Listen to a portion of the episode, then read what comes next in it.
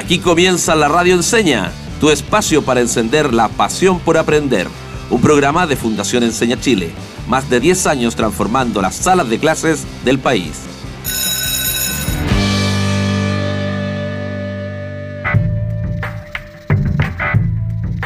Bienvenidas y bienvenidos a otro capítulo resumen de la Radio Enseña. Soy el profe Cris y estoy muy feliz de acompañar a nuestros miles de auditores de Arica hasta Tierra del Fuego a través de nuestras más de 90 radios amigas que se encargan de la difusión. Recuerden que nos pueden encontrar también en redes sociales como arroba la radio con N, no con ñ. Y si a alguien se le pasó un capítulo, quiere volverlo a escuchar, ¿cierto? Quiere eh, presentarle la radio enseña a un amigo, vaya a Spotify. Ahí nos va a encontrar. Hay más de 300 podcasts disponibles en nuestro catálogo. Bueno, día viernes, día de resumen, resumen semanal. Vamos a rescatar los mejores momentos de las entrevistas de esta semana, comenzando por el día lunes. Recuerden que los días lunes eran de Tomás y sus amigos. Bueno, esta vez estuvo Tomás junto a Camila Campos, pero se invirtieron los papeles porque fue Camila quien eh, entrevistó a Tomás Recat, nuestro director ejecutivo de la Fundación Enseña Chile, quien se ha preparado bastante respecto al tema eh, constitucional, conoce bastante de ello y mucho más de educación. Por lo tanto, eh, estuvo dispuesto para ser entrevistado y contarnos respecto a los derechos y deberes de las familias, ¿cierto?, en la educación de sus hijos y cómo de alguna manera se confunde esto con lo que es la libertad de enseñanza. Entonces pongamos atención a lo que nos dijo Tomás Recart. Porque la educación no es solamente la escuela, la educación es todo lo que rodea a nuestros hijos e hijas. Y por lo mismo, en el fondo, si no es el, apoderado, si no es los padres, las madres, es el Estado o un tercero. Y eso, dicho en buen chileno, es adoctrinamiento. Y es por eso que es fundamental resguardar y asegurarse que efectivamente los padres puedan ejercer ese derecho, porque así realmente tenemos en el fondo eh, familias que eligen sus valores y pueden educar a sus hijos según esos valores, y no un tercero o no el Estado. Y aquí lo importante es eh, no solamente ponerlo en papel, como decíamos antes, es llevarlo a la práctica. Y feliz de poder conversar eso con ustedes hoy día. Oye, entonces, para ver si entendí bien, todos los padres, apoderados o familias tenemos como derecho humano el decidir cómo queremos que se eduquen nuestros niños. Claro, y, aquí hay un concepto importante, Camila, que educar es distinto a elegir la escuela, por eso se confunde el tema. Y, y, hay mucha pasión política, se podría decir, por la ley de inclusión del año 2015. Entonces, hay personas que creen que, que el derecho y el deber de los padres por elegir la educación de sus hijos es contrario a la ley de inclusión del año 2015 y eso es un error. Porque, a ver, ¿qué significa, qué dice esa ley de inclusión? Porque algunos de nuestros auditores no, la entienden. Claro, la buena pregunta. La ley de inclusión en simple es básicamente que tú no puedes discriminar a un niño em, al entrar a la escuela. O sea, básicamente el tipo de ejemplo que es porque tus papás son separados, em, no puede entrar a un colegio católico. Eso, eso, eso ya no sucede o no debiera suceder. Pero ¿qué es lo que pasa? Em, es que cuando el derecho y el deber por los padres por educar a sus hijos es más allá que elegir la escuela. O sea, uno educa a sus hijos desde el día que nacen. Y por ende entender que es todo lo que rodea a nuestros hijos. Y ahí la manera, al menos que a mí me ayudó a entenderlo, es que si no son los padres, es el Estado o es un tercero. Y eso sucede, por ejemplo, en Corea del Norte, eso sucede en Cuba, eso sucede en Rusia, y por eso la ONU desde el año 48 es tan enfática en decir, esto es un derecho humano, no puede haber eh, y, y esto son palabras mías, en el fondo, para ponerlo en simple, no puede haber adoctrinamiento. El Estado no puede decirle a sus hijos cuáles son los valores eh, con los cuales deben ser educados, porque eso corresponde a las familias. Y las familias es el núcleo esencial de nuestra sociedad y son ellos los que deben inculcar valores, no el Estado o un tercero. Pero eso también tiene aparejado un deber de los padres, porque me parece maravilloso que se defienda mi derecho como madre de yo decidir qué educación quiero darle a mis hijos, pero también Eso tiene una gigante responsabilidad detrás. Así es, así es, y, es importante por ende entender uno esa responsabilidad, dos, entender que somos coeducadores con, con la escuela. Aquí no se trata de traspasarle el hijo a la escuela y que la escuela se haga cargo de todos los problemas de nuestra sociedad, que es un poco lo que estamos viendo hoy día. Y tercero, alguna implicancia práctica, es darle la oportunidad a los padres por hacerlo. O sea, si una mamá o un papá sale a las 5 de la mañana, voy a poner un ejemplo extremo, ¿verdad? No es así siempre, pero solamente va a ser el punto. Si una mamá o un papá sale a las 5 de la mañana a su casa para el trabajo y vuelve a las 10 de la noche, es muy difícil ejercer ese derecho. Entonces tenemos que, eh, por varias aristas, ayudar a la familia a que esto sea, en el fondo, el derecho y el deber, ambas cosas juntas.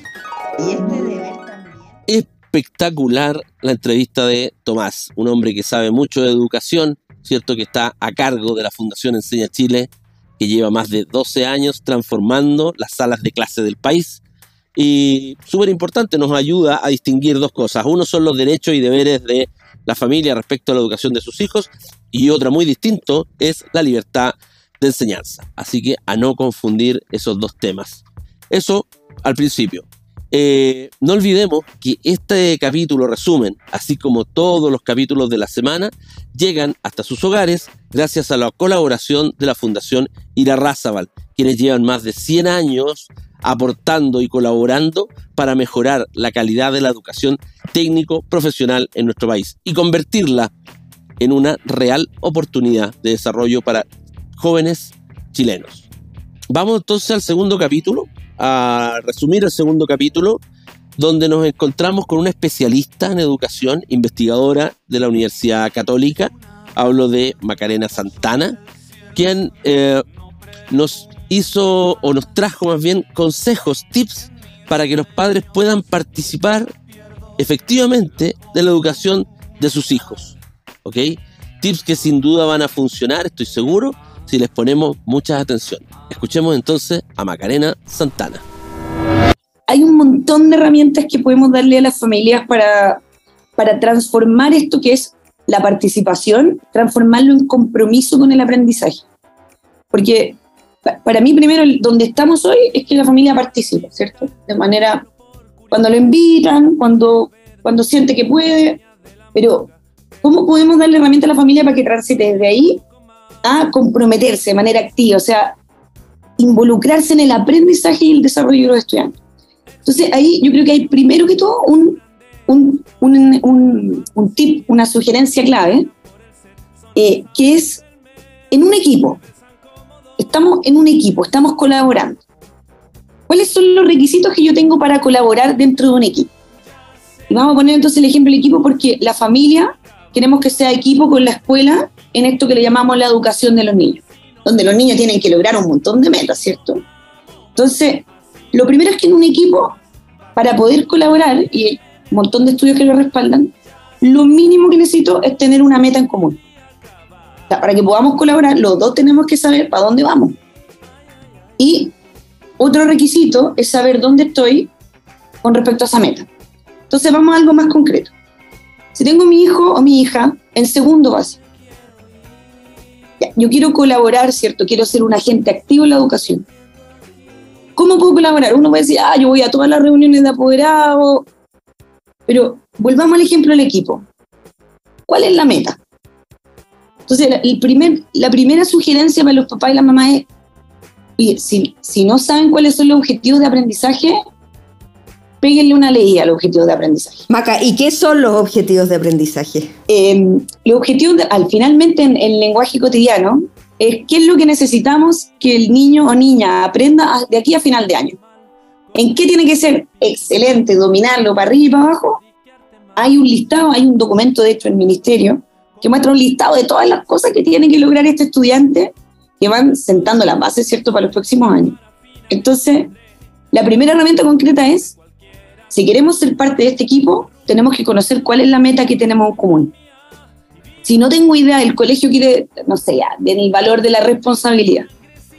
Pero si yo no sé que el colegio está trabajando eso, ¿cómo voy a colaborar? No, no puedo ser parte de este equipo si no sé para dónde estamos remando en el fondo. Es el, Es la primera. Y ahí hay hartas cosas que hacer. Preguntarle directamente al, profesor, eh, oye, ¿qué objetivos de aprendizaje están trabajando este mes? Y, por el otro lado, invitamos a todos los auditores, profe, eh, docentes, educadores que están hoy día escuchando, a compartir estos objetivos, ojalá en, en, lenguaje apoderado, eh, con ellos, porque los papás hay infinidad de cosas en la vida cotidiana que pueden conectar con este objetivo y que vemos que hay, los estudios muestran que es heavy la diferencia entre clases sociales, o sea, un papá con muchas lucas hace un montón de conexiones de las matemáticas con la vida cotidiana, por ejemplo, que en niveles más bajos no se están haciendo, o sea, el compromiso con el aprendizaje se expresa de manera diferenciada y eso se debe por muchísimas cosas, y partiendo de la base de saber cuál es el objetivo eh, de aprendizaje, que ya lo bajamos, ¿cierto? Que es cuál es esta meta particular que necesitamos que el niño logre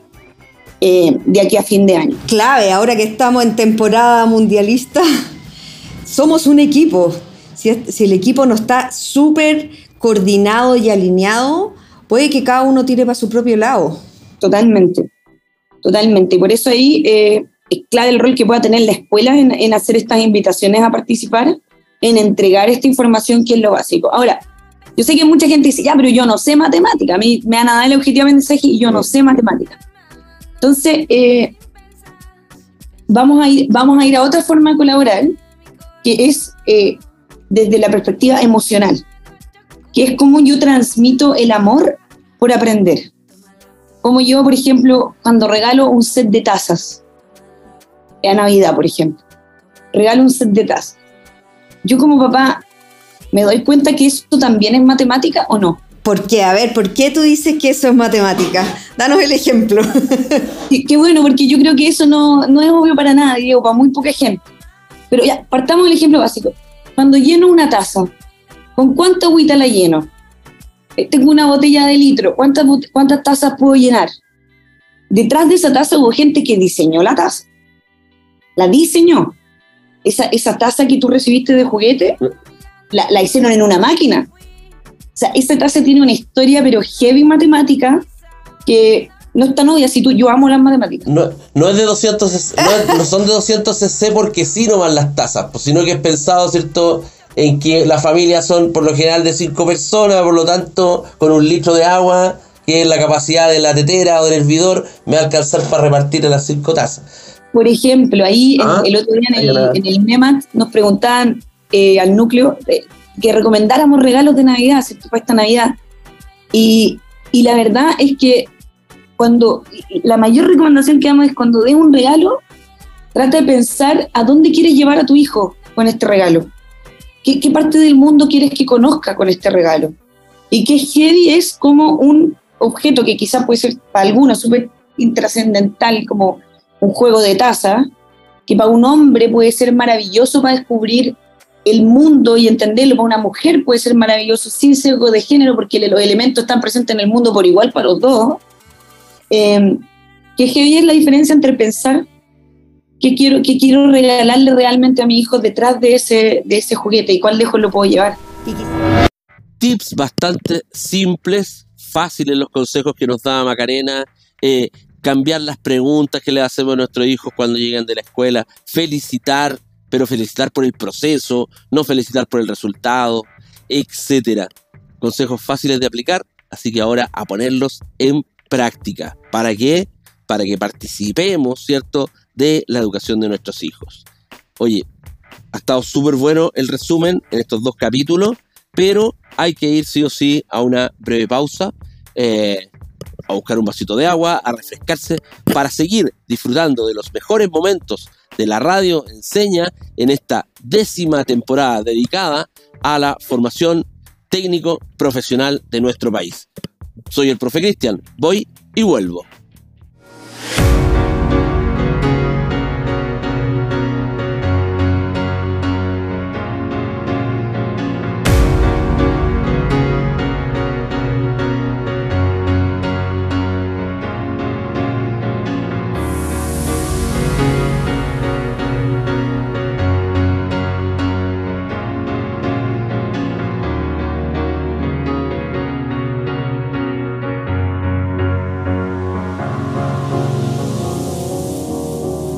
a sky, cause you're a sky full of stars. I'm gonna give.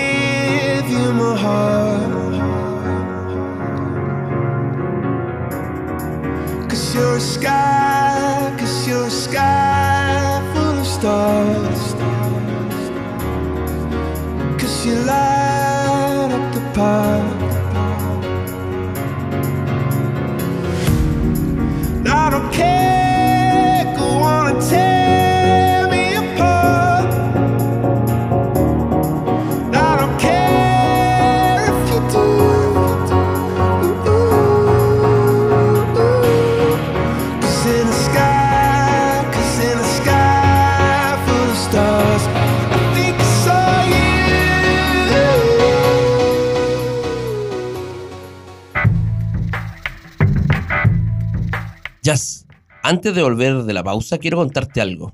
La lectura es la base de todos los aprendizajes. Un niño o niña con un buen nivel de lectura tiene resultados un 30% más altos en matemática y en ciencias. Entonces, Cris, si quieres fomentar la lectura en tu hijo o hija, tienes que sumarte a la campaña por un Chile que lee, una iniciativa que busca incentivar la lectura en niños y niñas. Síganlos y búsquenos en las redes sociales como Por un Chile que lee y encuentra herramientas y consejos simples que te ayudarán.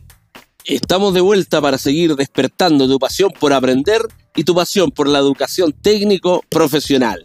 Este es un capítulo resumen de la tercera semana de la extendida décima temporada, donde hemos dedicado todo nuestro esfuerzo a que nuestros auditores entiendan, comprendan que la educación técnico profesional en nuestro país es realmente una oportunidad única que tienen los estudiantes para desarrollarse personal, profesional y laboralmente. ¿sí? Hay miles de personas trabajando para mejorar la educación técnico-profesional.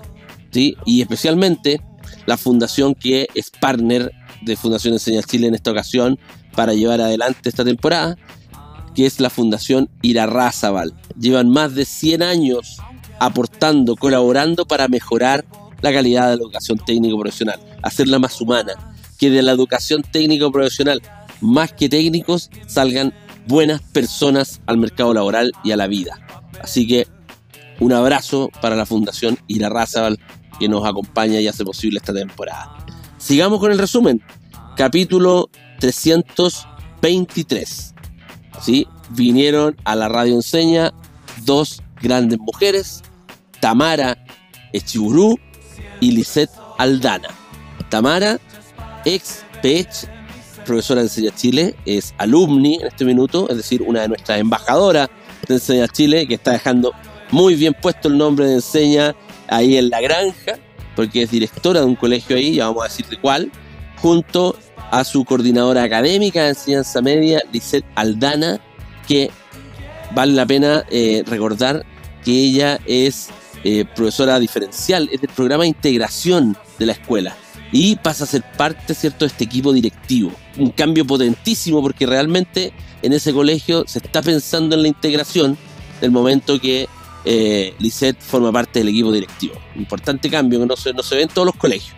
Así es que eh, bienvenido a estas dos mujeres potentes, ¿cierto?, que están sacando adelante un proyecto educativo súper, súper importante en la comuna de La Granja, como es el Colegio Padre Esteban Gumucio, que desde hace unos años, ¿cierto?, pasa de ser una escuela básica a ser un liceo técnico profesional, ¿sí?, con la especialidad de telecomunicación.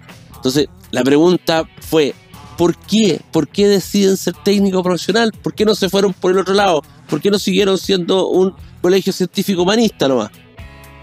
Desafío importante que estas mujeres asumieron y ahora vamos a escuchar el por qué y cómo les ha ido.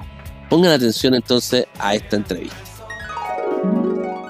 Ya, eh, bueno, primero la corporación, cuando se hizo cargo del colegio, ¿cierto? Y pasamos de escuela básica a empezar a aumentar los niveles, se hizo un estudio del sector donde estamos nosotros aquí en la granja, viendo primero cuál era la oferta educativa que se le ofrecía a la familia y visualizando también cuáles eran las opciones concretas que le diera más oportunidad a los estudiantes.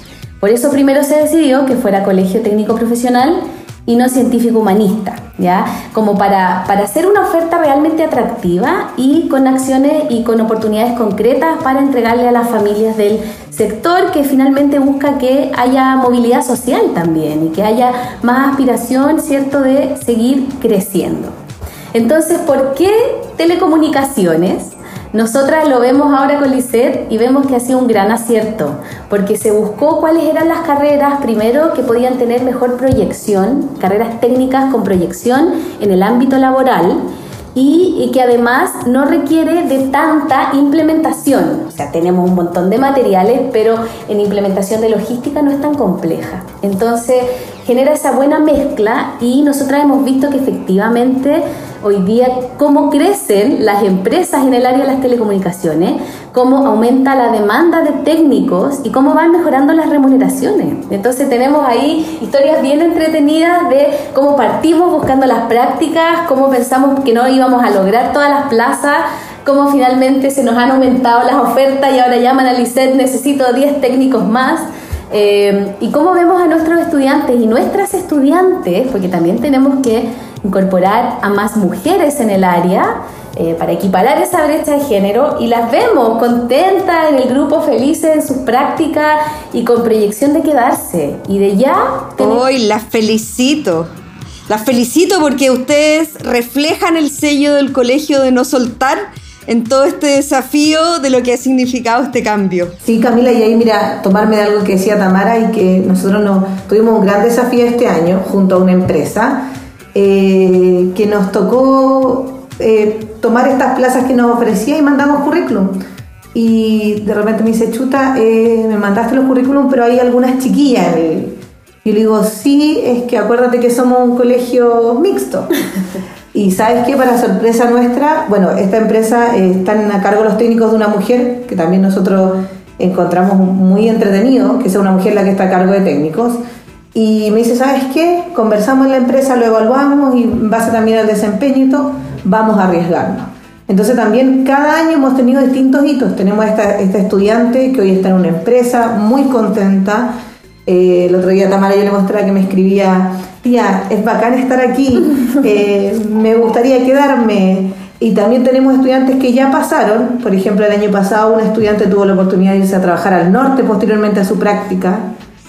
En el ámbito de la inclusión, eh, como corporación también nos hicimos responsables de esto y se abrieron plazas dentro de la misma corporación para estudiantes de telecomunicaciones y por ejemplo tenemos un estudiante en un colegio hoy donde también siempre estamos buscando esta retroalimentación del lugar donde esté y nos comentan, hoy ha sido un gran aporte, eh, nos encanta que esté aquí, estuvo a cargo del sonido, estuvo a cargo de esta otra cosa, donde son estudiantes que en un minuto tal vez o en un primer minuto al ingresar no estaban tan convencidos, pero se fueron encantando. Y sobre todo en estos tres casos que te comento yo, por ejemplo, nuestro estudiante que tenía mayores necesidades de apoyo, en un minuto dice, ¿saben que No estoy muy seguro, pero voy a tomar la decisión. Creo que una decisión que yo tengo que tomar, me la juego y para nosotros en especial el trabajo con este estudiante ha sido algo clave porque es un estudiante que ha estado muchos años con nosotros que se, tomó to- se topó todo esto que dice Tamara, una escuela básica, luego una escuela con TP, luego eh, él tiene claro cuáles son sus mayores dificultades y desafíos, entonces también estaba un poco temeroso de tomar una práctica, finalmente la toma, eh, lo está haciendo súper bien y, y lo acompañamos en este proceso, entonces finalmente esas son las cosas que uno también te van llenando el corazón finalmente. Total, eso es lo que inspira a seguir. Espectacular el proyecto educativo del Colegio Padre Esteban Gumucio, que dirige la señorita Tamara Ichiburu, ex PET, ¿cierto? Alumni de Enseña Chile, y junto a Lisette Aldana. Están haciendo un gran, un gran trabajo ahí en la granja. Pero eso no fue todo en la semana. Cerramos, como siempre, con broche de oro, capítulo 324, ¿sí? 324, con una invitada ya del área, llamémoslo laboral. Ella trabaja en eh, una empresa exportadora de fruta, de uva de mesa especialmente. Esta empresa es la mayor productora, ¿cierto?, a nivel de volumen de nuestro país. Es una ingeniera agrónoma y eh, nos vino a contar cómo es que trabajan los alumnos de la educación técnico profesional de las escuelas agrícolas en el packing, en la uva, ¿cierto? En la cosecha, en las distintas etapas de, eh, su trabajo y cómo, ¿cierto? La formación integral que reciben en la escuela eh, en la escuela agrícola, ¿cierto? Les permite además poder desarrollarse dentro de la, de la empresa. Valoramos en esta entrevista entonces la importancia de la formación integral que reciben los estudiantes en la educación técnico profesional. Vamos a escuchar entonces a Gabriela Muñoz, jefa de calidad de la exportadora de uva de mesa Subsole. La preparación técnica o la formación valórica. Y dentro de esta última, ¿qué valores o actitudes crees tú que son imprescindibles para realizar bien el trabajo ahí en el campo chileno, ¿cierto? En la producción de uva de mesa. Bueno, eh, lo más importante eh, finalmente es la formación, o sea, la formación técnica es súper importante, pero más importante es, es, es lo, que lo que las personas, o sea, lo que los chiquillos eh, tienen por, eh, como motor, que en este caso es ser eh, proactivo, eh, tener como, como iniciativa de, de aprender más, de, de preguntar de por qué hay que hacer esto, por qué no se hace de otra forma. Eh, eso se valora mucho más que la parte técnica porque eso se puede ir aprendiendo con el pasar del tiempo cuando uno va a estudiar a una universidad o un técnico profesional y te enseñan herramientas para tú usar en el futuro. Entonces hay muchas cosas que, tú vas con esas herramientas usas y, y puedes aprender mucho más. En cambio, el tema valórico o el tema de, de tener iniciativa o de ganas de hacer las cosas, eso va como por otro carril. Entonces, creo que la parte, la parte del hacer se puede aprender, pero hay algo que tienen las personas en su interior que es mucho más importante que, que eso, que es algo que, que quizás se puede aprender con el tiempo, pero va a ser un poco más difícil. Exactamente, esa motivación, ese propósito que los moviliza desde dentro, como tú dices, creo que es fundamental. Y tú puedes ver, me imagino, cuando llegan los estudiantes al tiro, este sí que es motivado y este, este no tanto. Este no tanto, claro, pero uno igual trata de que los que no son tan motivados, tratar de motivarlos, de explicarles más cosas, explicarles a todos el por qué se hacen ciertas cosas o por qué es importante su trabajo, qué decisiones se toman con, lo- con, con los, eh, con los datos que ellos recopilan, para que así la gente no se le olvide por qué hace las cosas. Cuando tú les explicas por qué hay que hacer ciertas cosas, no se les olvida más. Eso nos pasa mucho también con, con las personas que trabajan embalando, qué sé yo, otras actividades dentro del packing. Si tú les explicas por qué tenemos que usar una bolsa u otra, no se les olvida nunca más. Lo mismo con los chiquillos. Claro, que entender el por qué. Sí, hay, un, hay, un, hay un rol docente ahí muy, muy potente que, que tú realizas. ¿Y te, y te gusta? eh, ¿Te gusta hacerlo? ¿Sí? Sí, me gusta. Ya, ya. Sí, me gusta, me gusta. Es cansador, sí, pero me gusta. Sí, eh, eh, nuestro rol, o sea, al menos el mío con mis compañeras que, que estamos como a cargo de esto, nosotros tenemos que estar siempre haciendo inducción a los chiquillos, recordándoles las cosas importantes, mira, esto no es tan importante, enfócate más en esto otro. Y, y finalmente yo creo que eso igual va formando al profesional, pues va formando a la persona. Entonces yo al menos siento que es súper importante Sí, 100%. y tratar como de, de verlo por el lado amable, o sea, que, que entiendan, que, que pregunten, que se motiven, porque si ellos están motivados, todas las cosas funcionan mejor. Ese e- es una gran enseñanza para todos. Cuando están motivados, cuando encuentran el sentido, definitivamente se le abren las puertas, se le abren las oportunidades.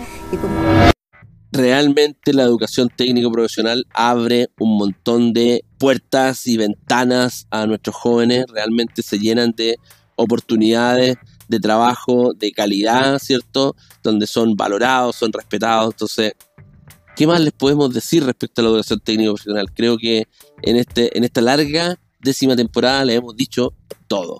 Solo falta que usted vaya con su hijo, conozcan el proyecto educativo de esa escuela técnico profesional que está cerca de su casa, se encante con ese proyecto y que su hijo estudie y luego va a tener todo, todo un universo de oportunidades.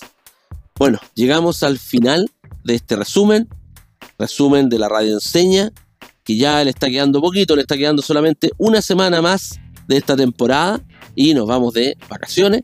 Así es que, nada, agradecer su, su audiencia, su sintonía y nos vemos en una próxima oportunidad para seguir diciendo, disfruta aprendiendo y aprende disfrutando. Hasta la próxima. Chao, chao.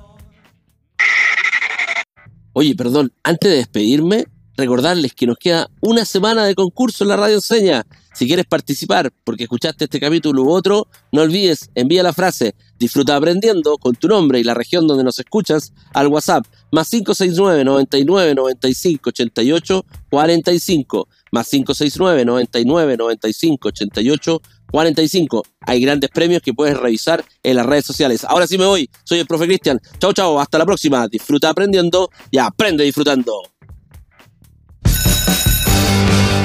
Termina así otro capítulo de la Radio Enseña. Nos encontraremos muy pronto. Disfruta aprendiendo y aprende disfrutando. Hasta la próxima.